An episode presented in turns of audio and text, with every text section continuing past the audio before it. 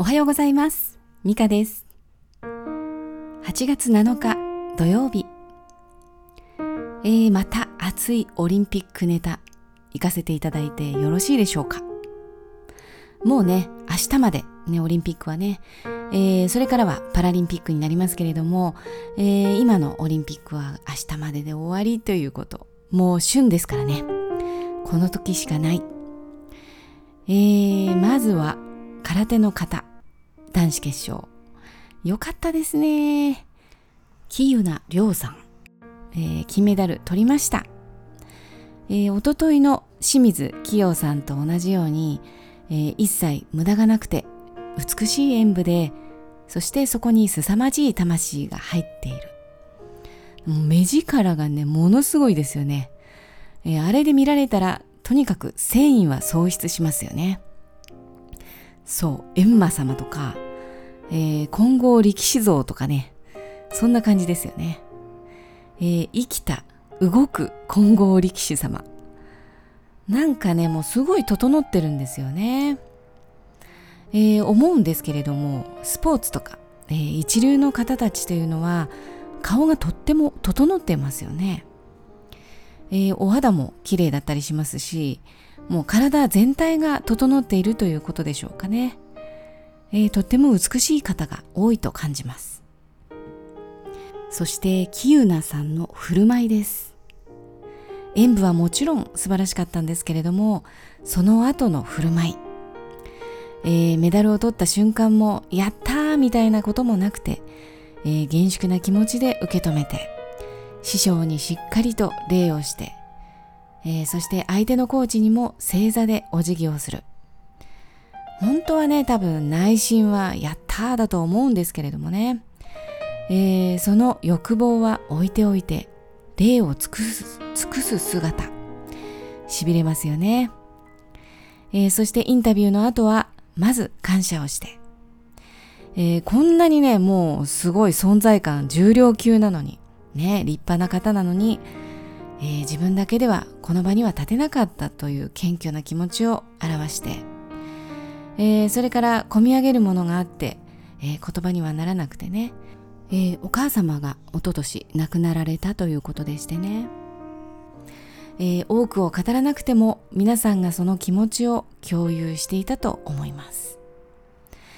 え言葉がなくても伝わる感動というものがえ、本当にありましたねまたこの日本人の美徳が世界に伝えられたと思いますね。はい。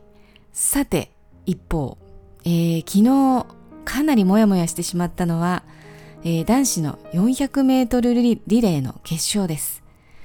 えー、直前までいい感じのチームワークでね練習していたのも見れたんですけれどね、えー、まさかの得意なバトンパス、えー、世界一のバトンパスと言われている日本がバトンでのミスですよ。どうしちゃったんでしょうかね、えー、ちょっとびっくりしてね。初めは言葉にもならなかったんですけれども、えー、その後押し寄せてきた気持ちは、えー、これはね私個人の本当ちっぽけな一意見ですけれども、えー、そうじゃないと思う方もいらっしゃると思いますけれども。え、冷静な気持ちで思い浮かびますのはどうして優先順位を間違えてしまったんだろうということです、えー、人はミスをする生き物ですのでバトンミスはもうね仕方がないと思います、えー、特に東京でのオリンピックですしね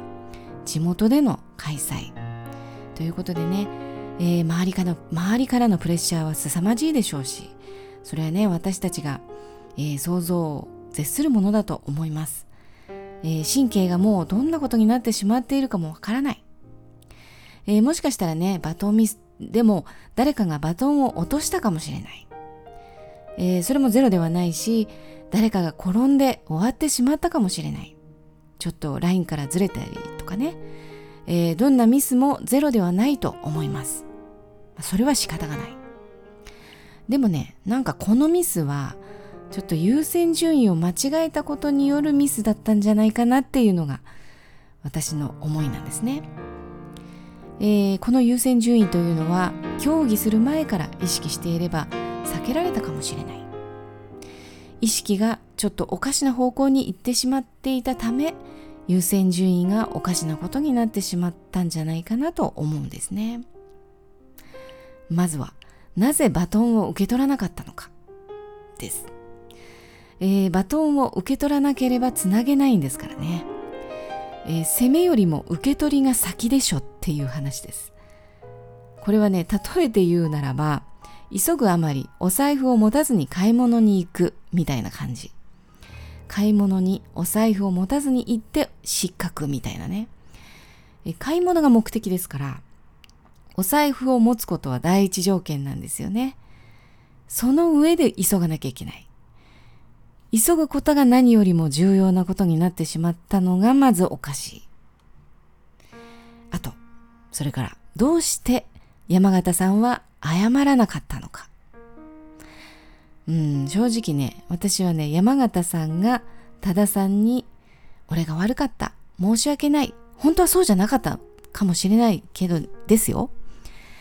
そういうふうに頭を下げて謝ったら私はこんなにもやもやにならなかったと思います。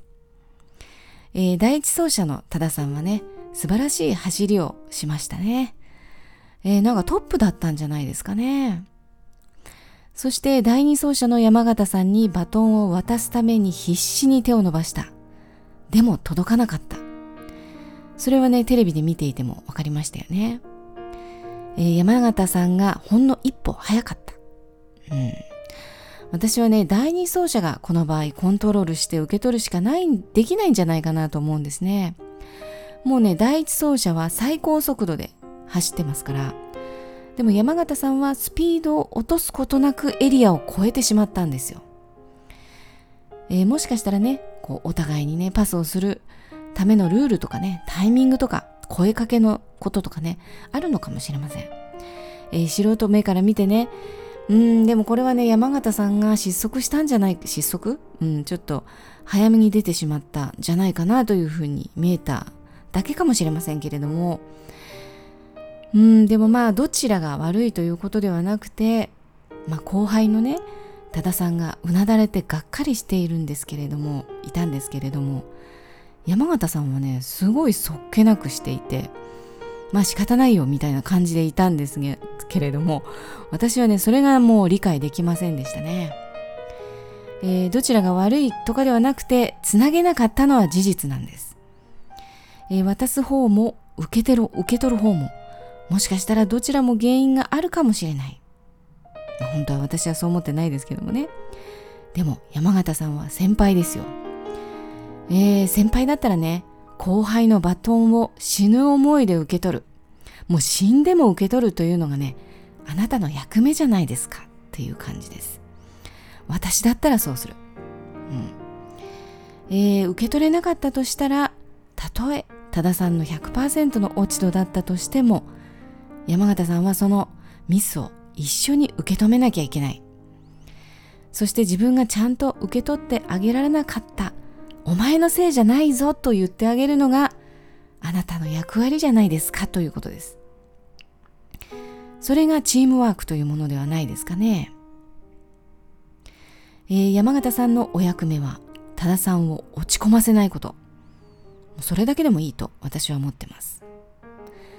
だってね、これで終わりではないんですからね。走ることもそうですけれども、人生はこれからも続くんですし、